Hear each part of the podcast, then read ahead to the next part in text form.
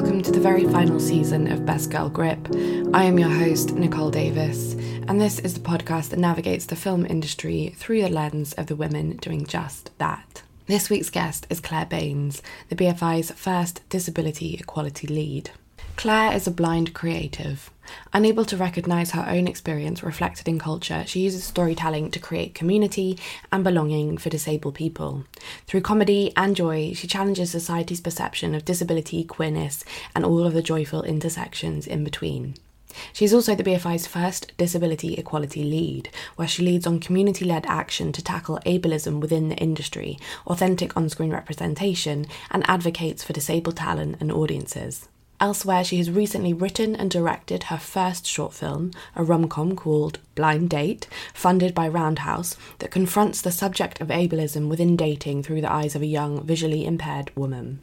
We talk about Clare's experience of becoming blind at the age of 15, her degree in biomedical engineering and working in tech before joining the BFI, in the context of her role there, we talk about where you begin with creating equality and changing certain practices in the industry, finding kinship and community in the industry, and how people who aren't deaf, disabled, or neurodiverse can be better allies to those who do identify as such. Clare was a joyous guest to have on the podcast. She emanates hope and energy and passion, and she's someone that makes me glad to be a part of this industry, so I hope you enjoy listening. This is episode 129 of Best Girl Grip.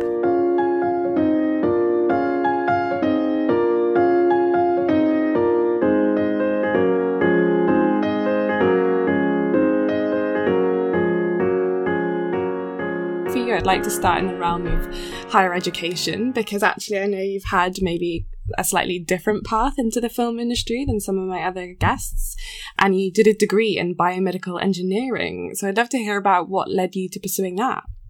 Yeah, absolutely. Um, I think I've always had this duality of being academically minded, but also really enjoying and loving creativity. I think also combining that with parents who are concerned and want to a more traditional route.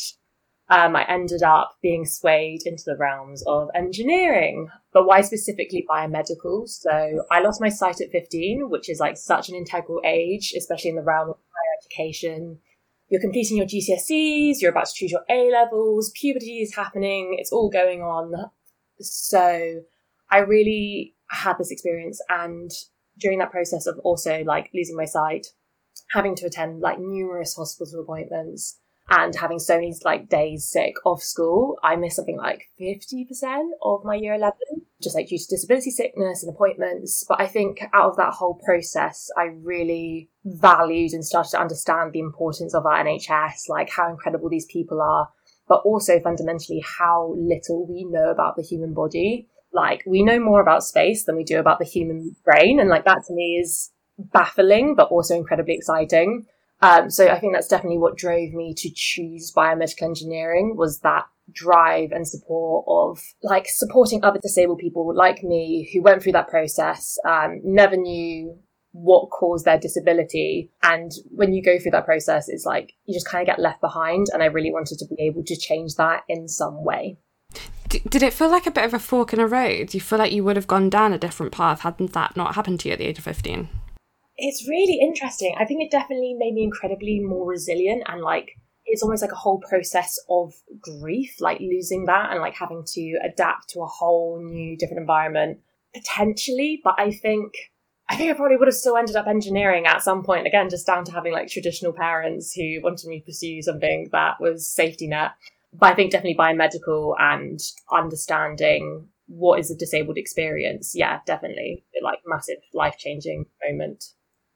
And I mean, I'm very much someone that has always been in the creative industries and has never been like scientifically minded. So I'm wondering, you know, is there a career that is like very um, explicitly attached to a degree in biomedical engineering? Did you have a sense of what that could look like after graduating from university? I mean, there was like, you can do academia, you can do research, but I mean, I wasn't the most school minded, although like I did enjoy it, like the thought of having to stay longer in university rather than doing like practical work that definitely benefited people. was not necessarily appealing to me. I think the thing that always stuck out like to me is that even in biomedical engineering, if there was like a chance to tell stories or do filmmaking in some way or some form, like they encouraged us to do that. And that was very interesting to see how storytelling and using that as a way to help change perspectives, especially when talking about illness, medical stuff, um, was really, really interesting.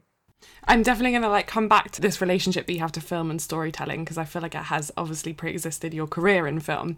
But I do want to talk about your role at Zebra Technologies, which preceded your role at the BFI, because that sounds just so interesting and how you were you were looking at digital solutions and technology that can better support disabled people. Can you talk to me a little bit about your responsibilities and your role and, and what that job taught you? Yeah, absolutely. So I started off as like a graduate um, doing sales engineering. So like a day to day job would be like coding, but also I had um, a really interesting job that looked at Europe, Middle East, and Africa and how we can support our sales engineers. I think the things that I learned from that role were how to navigate a huge organization of like thousands of people and how you can make an impact or enact organizational change. I think also I was one of 10 female engineers out of 130, which was, yeah, really mad. And I think seeing that disparity pushed me into the D and I world within this role. So like, even though like my day to day job was like developing digital stuff, like that's when I started doing more like D and I stuff on the side. So I looked at stuff with like early careers, how can we support younger people like trying to move into like engineering also disability like looking at how we can support our staff our employees giving more opportunities to disabled people being like decision making roles that sort of thing. So it definitely taught me a lot about I think just navigating the world of work and just organizations and the bureaucracy that comes with that and also maintaining the focus of like how can we support our customers how can we support our audience how can we make our technology more accessible, more ergonomic, and just better? And, I'm wondering if you felt that disparity tangibly, because obviously, you know, like it is a statistic, but did it affect your day to day or just your experience of the workplace in general? So it was really interesting because I graduated in a time of COVID. So I started work from working from home in my parents' bedroom, which is like such a surreal experience itself. So I don't think I really had a grasp on it until we had like our first in person event. I've been in the job for about over a year now. And I was like, there are no women. The only women are in marketing. Oh my goodness. This is like, it was incredibly like it was just like suits, suits, suits, suits, suits, suits, suits, suits. I was one woman. Hi. So yeah, I think in general it didn't affect me, but until it was like in person in the workplace, then you really felt it. It seems like it spurred you on to want to really like do the work as you say in like dni to kind of fix that problem and, and really investigate it. But i also feel like it could be um, it could be quite draining and it could be quite hard to like realize that. And i'm wondering uh, what spurred you on i guess or like what gave you that like positive mindset of like no this can be changed I mean, I, well, part of me is like, I'm a Taurus, I'm really stubborn. So, like, when I see a problem in front of me, I just want to change it and be like, this is wrong. We should, like, change this. That was my first instinct. But, like, how do you find joy and energy? I think it's all about kinship and finding that community and creating those spaces where you can hold those underrepresented groups and find connection.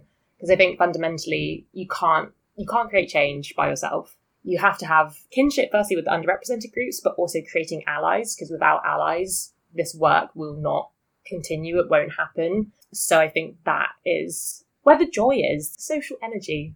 Yeah, absolutely. And I guess that kind of actually leads on quite nicely to like the cinema and thinking about your pre existing relationship to that and to film culture. And as you say, your interest in storytelling. I'd love to hear a little bit about your origin story with that and, and how that began growing up, I grew up in the countryside and the nearest cinema to my house was about an hour, two hours drive, which just didn't really happen. So, like, my association with film is very much growing up um, VHS. Like, that is my association of. So, we, like, me and my dad used to have this, like, Saturday pilgrimage where we'd walk, like, we'd go to the market. My dad would pick up the vegetables and then he would let me go to this. There was, like, this one dodgy man who had a video stall and he had one pound videos he had literally everything you could possibly ever imagine. And my dad would allow me to buy one video and then I would watch that video on repeat for basically a week and then repeat and repeat. And that was very much like my cinema education. I think also I owe a lot to my dad himself. He did a lot of like a classic Sunday, like Baines Family Afternoon would be like him bringing out a cinema classic. So like watching Back to the Future, American Graffiti, Cliff Richard's A Summer Holiday. Definitely gave me an appreciation of cinema and also like a fondness for like all different varieties of filmmaking and then like filmmaking and storytelling specifically. I was actually at my parents' house um, last weekend and we were looking at family videos because my dad's given him the task of like digitizing these videos. And I didn't realize I took so many videos as a child. And it's me like being fascinated with like how cameras work and just wanting to document everything. I recreated a video that my dad filmed. He did like a house tour and then I redid it and like tried to like recreate it like shot for shot, which is just so I had this fascination that I wasn't even really aware of. But yeah, I think that's definitely like the beginnings of my cinematic film love. Yeah, that really resonates with me. I remember my dad showing me American graffiti as well. Um, it's like a rite of passage. And I'd love to speak about, you know, your own experiences of going to the cinema after becoming blind and, you know, what practices or provisions, you know, such as the ticket booking systems or, you know, having audio description that have like facilitated an enjoyable experience and made that something that you continued enjoying. I think coming into this as somebody who became newly disabled, I think there was a period of time where I was navigating this new sense of identity and was really in denial about wanting to use the support and access materials that cinema had. So like for a while I never used AD. I was like, um, so just for reference, I have no peripheral vision, but I have like a little bit of central vision. So I was like, if I sit at the back of the cinema, I was like, I'll be all right. But I think as I grew up and as I progressed and um, going through university, the first time I watched a film with AD was by myself once I moved to London. And just having that experience was so joyful. And I was like, there's so much more that I can understand now. This is amazing. I'm not missing anything. It was like such a genuinely glorious experience, like very euphoric. However, I think what I soon quickly learned is that not all films are created equal and that audio description can drastically vary. There is so much nuance in creating good audio description, and that really should be something that's regulated and treated as part of the cinema making experience. So that's kind of like my audio description journey. Whereas like booking tickets, that's something that I really like grasped onto, I think, quicker, if that makes sense. So there's something called the A card, which is created by the UK Cinema Association, which is where you pay six pounds for a year membership, and um, as part of that, you get a free companion ticket to whatever cinema you go to. And at the beginning, as a student, I was like, "This is great." Cheaper cinema tickets. I can take my friends. This is amazing. Everyone wants to come to the cinema with me. This is great. But I think as like my journey with cinema has developed and my relationship has changed and my understanding of like access and what are my rights, I feel like no one should have to pay for access. I think I understand the idea of that they have to fund these costs, but I don't think that should be on the disabled person to pay those and fund those. So, like, my utopian dream would be just being able to have all like a one-stop shop for all venues where like you can just like say that you're disabled you don't have to go through jumping all the different hoops of like proving that you're disabled and not having to pay like a tax effectively for being disabled and having to have these free companion tickets, which are so integral because I feel like without companion tickets, when I'm like navigating a new cinema, it's a stressful experience. Like I don't know where I'm going. Trying to find random signage is really difficult. So like companion tickets are so integral to a disabled person's viewing experience that I don't think they should pay for those for that privilege. It's such a good point because it's almost like in getting it for such a reduced price, you're sort of like, oh, well, it's a bargain and it's so good. But then actually, yeah, you're kind of tricked out of the mindset of like, well, we shouldn't have to pay for this at all. Literally, literally. And I'm wondering if this idea of kind of trying to facilitate or create a utopian experience was what led you to being interested in, in working at the BFI, at being at a place where you could you could engender that. Definitely, definitely. I think I mean, the BFI is the BFI. Like when you think about iconic British cinema, you're like, oh, the BFI, it's the mecca of British film. And I think through the process of like transitioning from a technology background, I was really fortunate to get a ScreenSkills mentorship. And as part of that, develop my understanding of cinema, develop my understanding of filmmaking, and also where I could work within film as somebody who is disabled. And as part of that, my very wonderful mentor, Victoria, suggested and energized me to apply for this role. And I think that's the thing with the BFI, as you said, is that it really does hold a certain power within the British film industry of being able to enact this change. And that is something that is so incredibly exciting and also such a joy to be a part of to know that you can enact some change and make this a more equitable place for disabled people to work in, which is exciting. And I'm wondering if you feel like your background, you know, in academia and technology and engineering actually gives you an an advantage, you know, in this role and, and whether it gives you a different perspective. Had you like, for instance, come from you know, a film industry background, you know, how that might have changed how you approach this role. No, absolutely. I think in the beginning I had like huge imposter syndrome. I was like, I don't know I haven't studied film. I don't know what I'm doing, but actually, I think there's so much that's there's so much value and diversity of thought in all organizations and companies. Having people from different lived experience, different backgrounds is what makes working together together so exciting. Like you can have these different conversations and learn from each other and learn different skill sets. So I think particularly with engineering, having a problem solving, uh, like project management focus, so integral to enacting organizational change. Like that completely makes sense to me. Like you have an issue, you work through that process. How do you manage that? What's the timeline? So I think that's so integral and definitely gives an advantage rather than being able to list all the films that Godard ever made, which I probably can't. But that's okay. You know, we've all got our skill sets. We've all got our skill sets. 100%. Love to see it.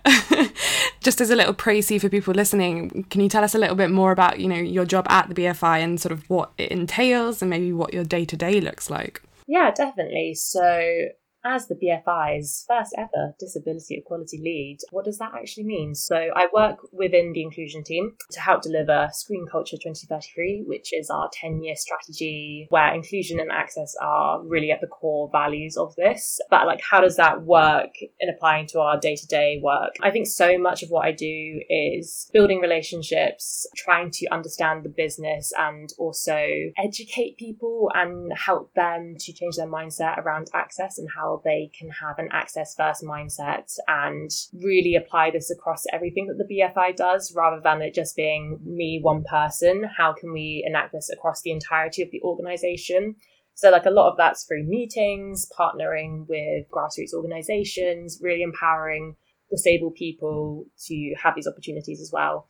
Amazing. We're going to go deep. I want to get into kind of all of it because obviously the industry is is so big and it covers so much, but I think you touched on something interesting there which is that you're the first person to inhabit this role. And I'm wondering therefore, you know, what framework or template you're kind of operating within to sort of understand how to do this work and what's expected of you. It's really really interesting to come into something that's never been before. It's also incredibly exciting. I think it's given me a lot of freedom and capacity to innovate and adapt. I think that's the most exciting thing is that it's very much set the agenda is set by me rather than these i mean that obviously i have like priorities and objectives that i should be doing but i think also being able to be the person who is an expert on the disabled lived experience and not necessarily having to be held accountable to archaic ways of doing things is really, really fun. It's very, very interesting. But I also feel like we had the wonderful race equality lead um, with Rico and um, being able to see how he approached his work was definitely inspiration for me moving forward. But I think the people like how I'm held accountable and like what is the framework is definitely decided by we try to do a lot of work with disabled people and our disab- uh, disability screen advisory group,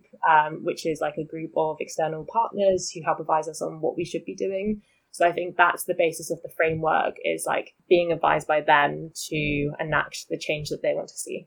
It's like the mantra, nothing about us without us. And obviously, yeah, that's really good to hear. And you mentioned there sort of you get to set your priorities, but I mean, that's easier said than done. And I'm wondering where you even begin. Like, is it a case of if you tackle one important issue, it will have like a trickle down effect or like, you know, a snowball effect? Or is it that you're trying to kind of attack multiple issues at once, you know, in order to be most effective? Like, how does that work?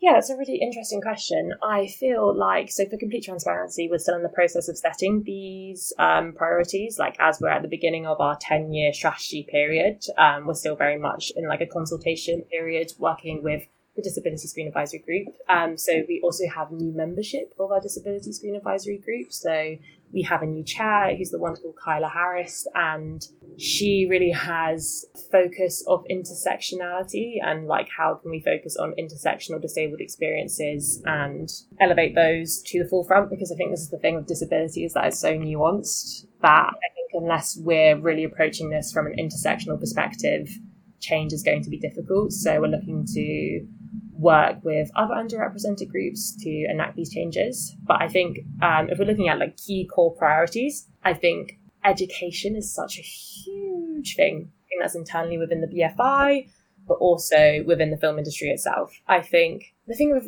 disability is that I think it's a really scary topic for some people. I think it's being almost faced with some people's in inverted commas like worst nightmare. Like the thought of becoming disabled can be difficult for some people to process. And like, I especially with cinemas portrayals and tropes of disability, people don't really understand the actual genuine lived experience of disability and how joyful it is and how great it can be. Obviously, there are some negative aspects. That's the same with all life. Um, but yes, yeah, so education, um, disability awareness, upskilling our front of house staff, and so that when we can deliver accessible screenings, it, we can be we can deliver the best customer service we possibly can for anybody, despite what their disability like may be. So another one of like so looking at our like what sort of screenings do we provide? We have our relaxed screenings, which are so incredible. So they're really like spearheaded by Maggie Hurt, who's a wonderful film programmer at our program team. And we're looking to train our staff. You also work with neurodivergent film curators and programmers so within everything that we do with our priorities, it's working with disabled people. So like as I said before, with education, getting disabled people in to educate people so that like disabled people have those opportunities, and also other priorities. Just having better dis- disabled statistics. But again, I don't think that's going to happen until we have that education piece in place.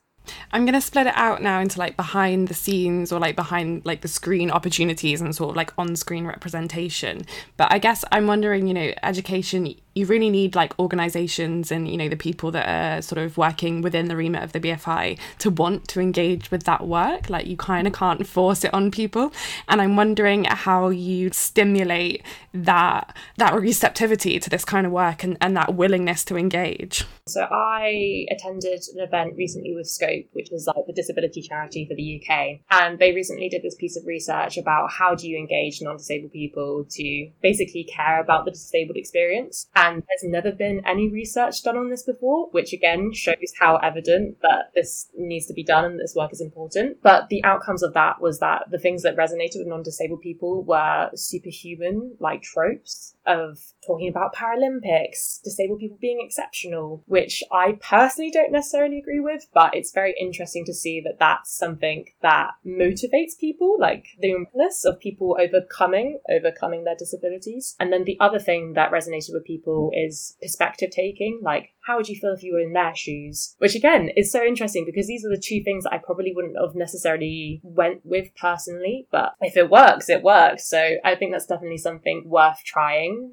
to see how can we engage people in this work. And I think also the thing with disability is that it's 20% of the UK population is disabled. That is a fact. That's one in five people. It's going to increase aging populations. And I think people have more of a relation to disability than they might expect. And it's like, how can we draw on their lived experiences, whether that's via a carer or whether maybe they have a parent? How can we use those attachments to make people understand and care about how important it is to create these spaces also for disabled people in the workplace? That's the current challenge, still ongoing, but I feel like there Because even within the year that I've been here, there's been so much movement of people wanting to engage with this work or people actively going out of their way to think about how they can make their event accessible. And like, they're like, I've put this in place. Does this sound good? I'm like, yeah, it sounds amazing. Like, it's really, really great to just see people doing this work off their own backs. And that's really exciting. I think that touches on a really important point, which is to not have a fear of asking if this is okay or am I doing this right? And I wonder if you feel that also applies to on screen representations and how we can kind of get better at a culture of openness and a culture of like failing, but like not being afraid to like say the wrong word or use the wrong descriptions, but just knowing that that's all part of the process of like getting better at, you know, inclusivity and representation. I mean, change is incremental. Like, we're going to make mistakes along the way. I make mistakes along the way. We are all human. That is part of change. But as you said, so specifically, like on screen representation. So for people who might be listening who don't know, there's a practice called cripping up, which is when a non disabled person takes the role of a disabled character. That's something that as the BFI we are really against and like do not condone in any way. I think if we're thinking about this, like we wouldn't accept blacking up. So why is it when, you know, non disabled actor portrays a disabled person, we celebrate it, we give them awards? Why is that? It's really something that we need to reflect on. Um, so how are we changing this? So within the BFI itself, we have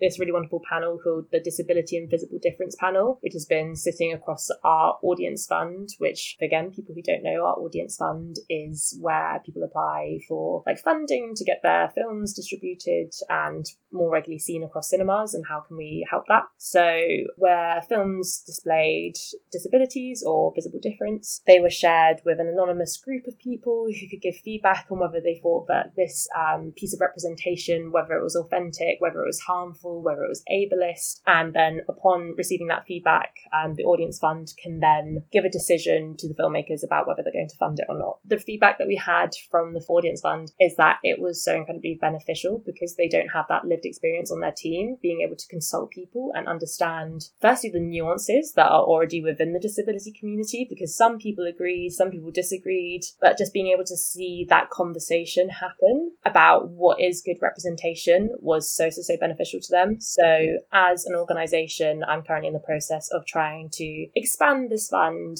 um, not just only to be disability and visible difference, but to be an intersectional, more broad representation panel that can sit across our audience fund, but also our film fund, and really ensure that authentic representation is considered from all aspects, whether that's at the script stage, treatment stage, screening stage, whatever it may be, I think that's the way that we can stop harmful portrayals of disability entering society because those are the things that are contributing to ableism, even if it's like at a very low level or even like subconscious level.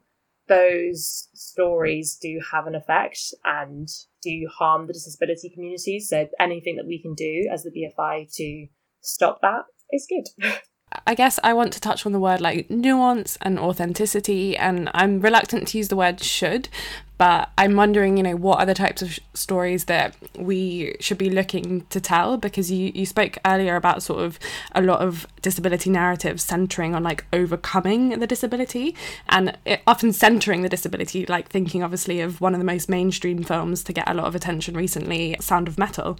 And even though you had this narrative where he kind of chooses to embrace deaf culture and kind of not have the hearing aid, it still was just like such a big part of that narrative in a way that it's kind of makes his life about his disability and i'm wondering if you know you have a personal reflection on those kind of narratives and whether you'd like to see a different kind of storytelling around disability uh, I mean, also the sound of metal. That's another instance of cripping up, which is also my personal opinion is that I firstly I think there's so much pity porn, trauma porn, overcoming, inspiration, yada yada yada. Or like even in horror when like disabled people are used as like oh they're so spooky. Oh there's a blind girl.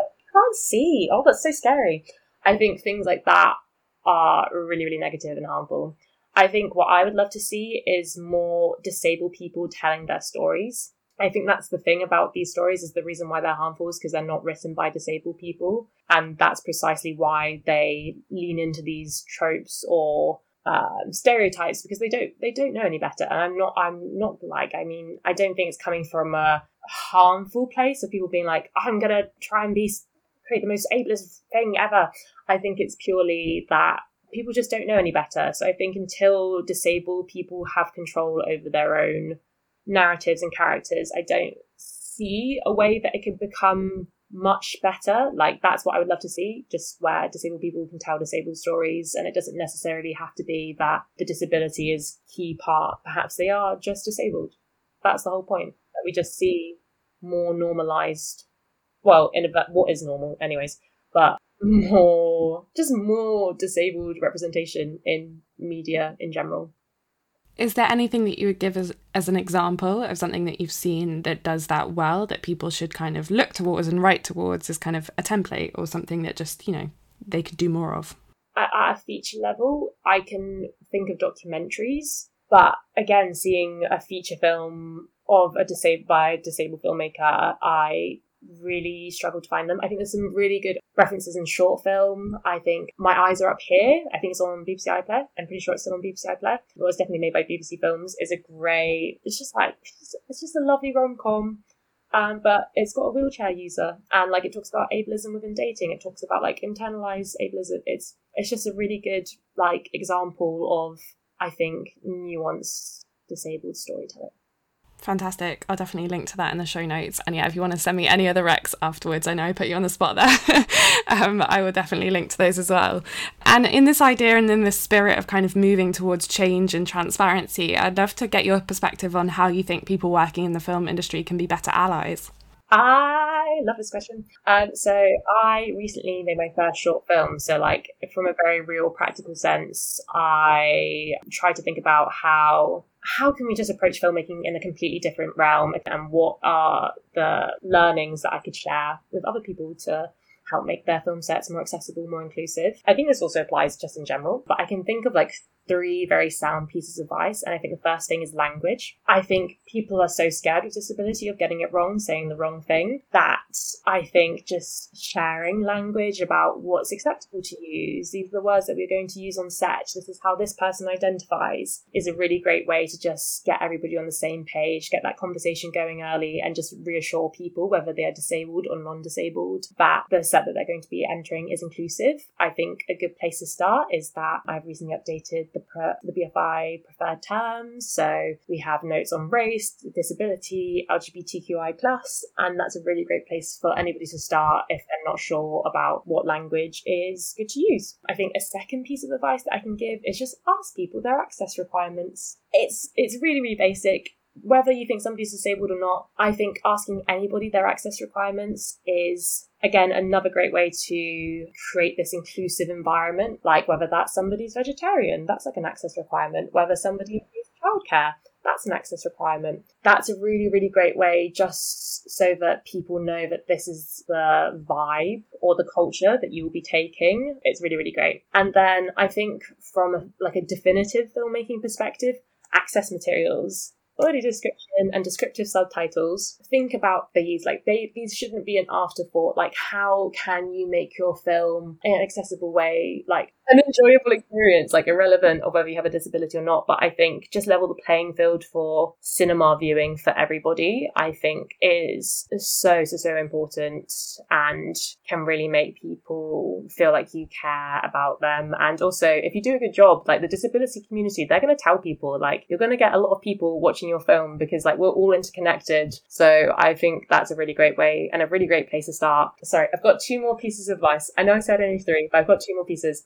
Name badges and pronouns. Again, another way just to be accessible. And then if you are thinking of like specifically filmmaking advice, Brazen Productions have fantastic resources on easy read call sheets and other pieces of information. And I really urge everybody to check them out if they are thinking of making their film set a more accessible and joyful place as they should be. Thank you for explaining those so clearly, and I will absolutely include those resources.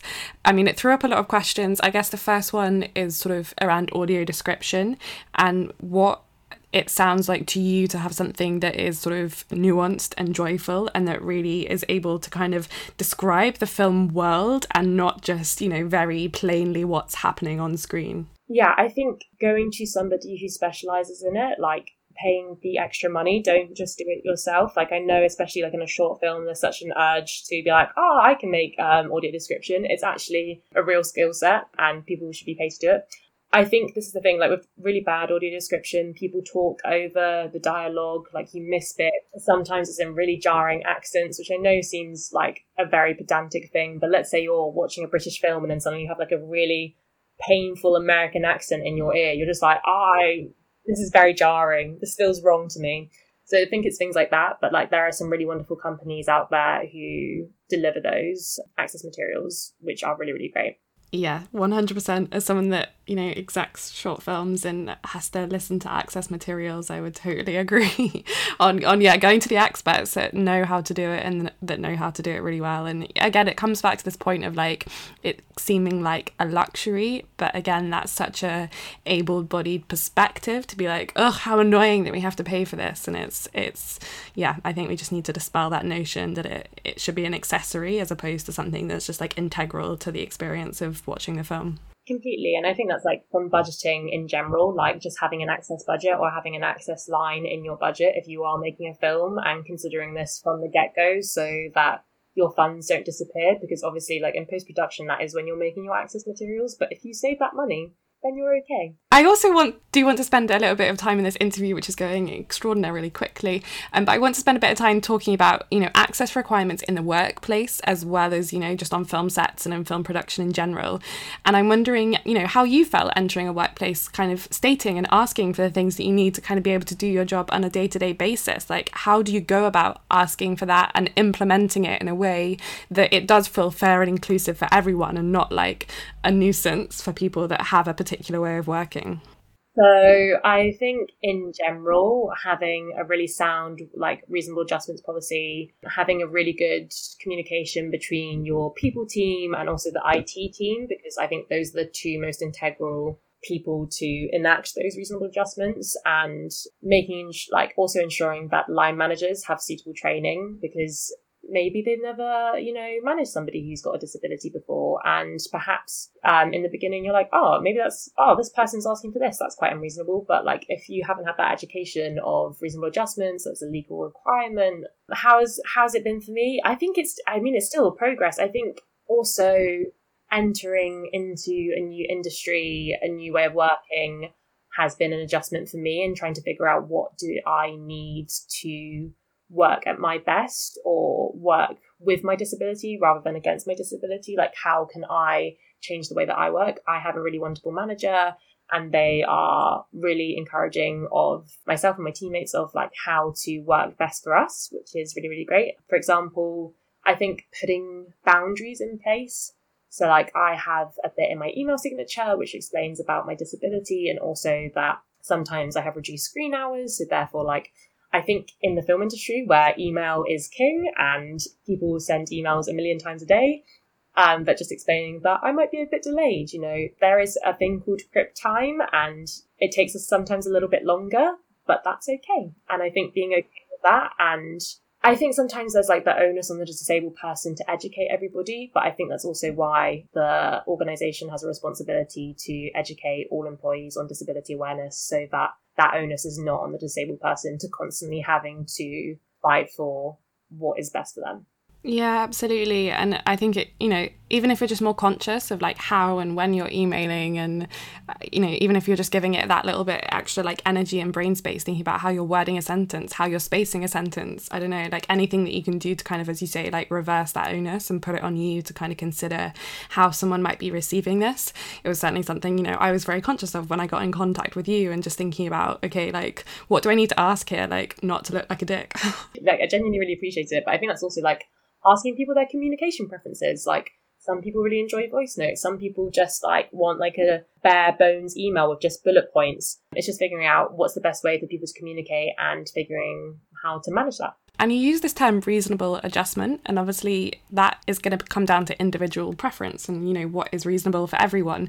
Like, how do you define that? How do you navigate kind of just you know what feels reasonable to ask? Like, is that something that is a challenge sometimes to kind of be honest about? That's a really good question. I again, I think in the beginning, I think I found it something difficult because it's like I work for the BFI. Um, I'm so lucky to be working here, but realistically, it's just like an organization like anywhere else. And, you know, I think it's like empowered or feeling psychologically safe enough that you feel like you can ask for what you need is so important. I think that's why people asking irrelevant, irrelevant of whether you think you're disabled, like whether you think the person's disabled or not is so important because it gives people that opportunity to share if they feel confident or safe enough to do so. But it's, it's really a process. I think it's something that I have got better at. Like I'm going to a film festival later on this year and they put me in accommodation that was really far away from the festival. And I was like, just to let you know, that's not very accessible. Like, is there someone that's potentially closer? And I was like, oh, proud of me for like genuinely saying what's best for me and what is accessible for me and they were really responsive to that. So i think it's just it's a process and learning curve for everybody navigating these conversations and i think just having that in the back of the mind and that i don't think anyone's ever trying to intentionally be ableist so it's okay to just say what you need and vice versa. And something's just occurred to me and feel free to like not answer it if you don't want to. But i guess the tension that exists for me in dni work is that you know as you say like the onus shouldn't be on the person to educate you know people that are in the mainstream. You know it shouldn't be on on the marginalized person to kind of tell everyone this is how it works. But obviously when you're in a dni role that very much is your work. And i'm wondering how you navigate that tension and does it ever get tiring and also, is the goal for you to graduate out of DNI work? Because, you know, that would be like almost like a resolution to you having done this work in the first place. I keep on going back. I don't know if you saw that speech that Taika Waititi made about like being like, where are all, you know, the black and global majority people at? It's like, we're sitting on your panels. That's where we are. Like, maybe let us do the work and we wouldn't have to have these conversations over and over again. Um, so I think that's definitely one part is ensuring that there's opportunities for disabled people, like stop putting us on panels and actually put put us on set, and then we wouldn't have to have these conversations. I think put your money where your mouth is. I think is it tiring? Absolutely. I think first off, just like managing my disability in itself is tiring, but then also having to talk about really heavy topics like day in day out sometimes like talking about ableism like racism all the you know the, all the juicy stuff of the DNI world, all the isms, all the phobias. There's also these moments of pure joy, and when you have these connections and these kinships and these meetings, you're like, this is precisely why I do the work. You have these connections, and you think this is amazing. Humanity is great. Why can't this be every day? And it can be every day, but that's precisely why we are in these roles is to make those joyful moments every day. And I really feel like having been a part of this role, I have found so much more disabled kinship, which I am so unbelievably grateful for. And I think the disability community in particular is so welcoming. They're like, if you need anything, ring me. Like I'm only a phone call away. Like if you want to talk about things, like because they they've been through it, they understand the physical barriers, the emotional barriers, and are so supportive of trying to come together in order to change that rather than you just being a sole person by yourself, which is really, really, I'm incredibly grateful for.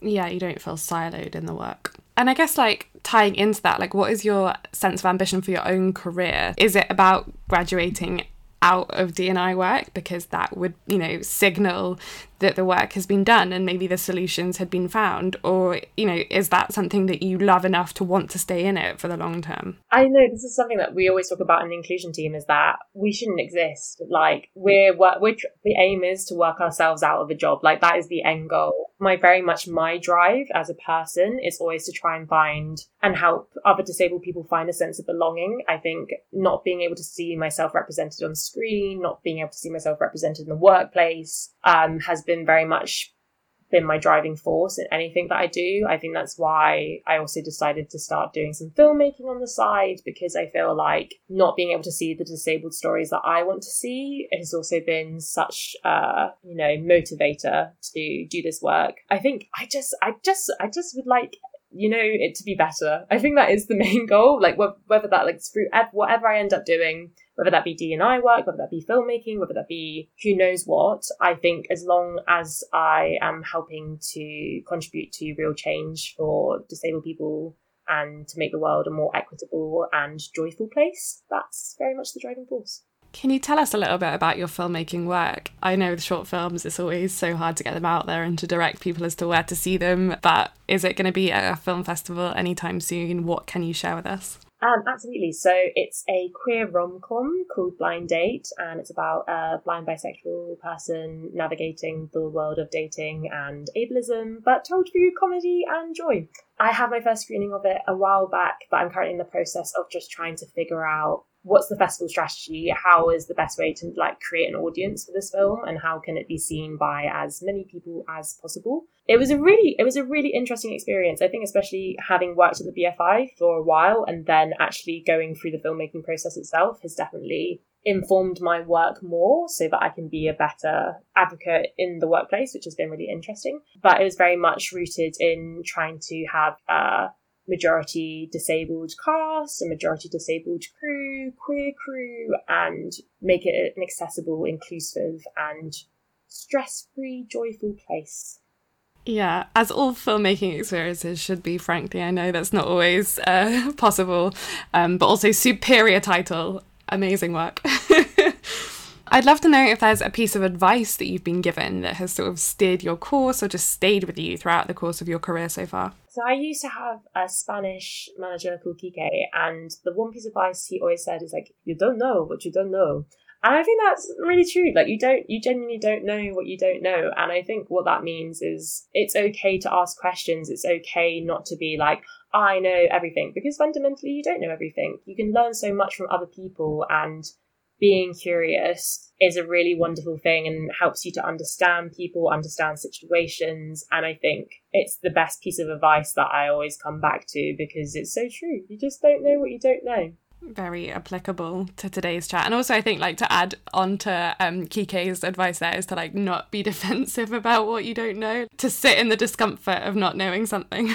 you don't know. Let's find out together. It can be a nice collaborative experience, and it doesn't have to. Yeah, completely. It doesn't have to be defensive. It doesn't have to be you're wrong, I'm right. And finally, is there a film by a woman director that you would like to recommend today? Yes, there is. Um, so there's a really wonderful film by the writer director Ella Glendinning. It is called Is Anybody Out There? It's her first feature. It's a documentary. It explores the disabled experience, the queer experience, the medical model, the social model, disabled kinship, all that good, juicy stuff that we've basically been discussing today. And it will make you laugh, it will make you cry. I saw it and I sobbed my parents attended a talk by her. They didn't even see the film, and my parents sobbed, but they also laughed. And I think that's very indicative of the filmmaker that Ella is. And um, she's really wonderful, and it's really great, and everybody should watch it. And mic drop.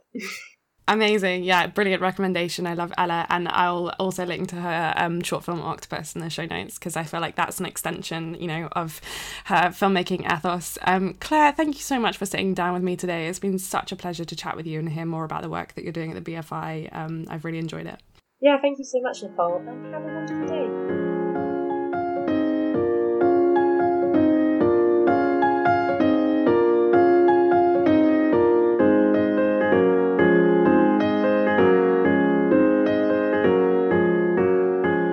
Thank you for listening to this episode of Best Girl Grip. If you liked what you heard, please do rate, review, and subscribe, spread the good word, etc. And if you're interested in other interviews of this ilk, check out my episode with Melanie Hoyes. In the meantime, have a great week, and I'll be back next Friday with a brand new episode.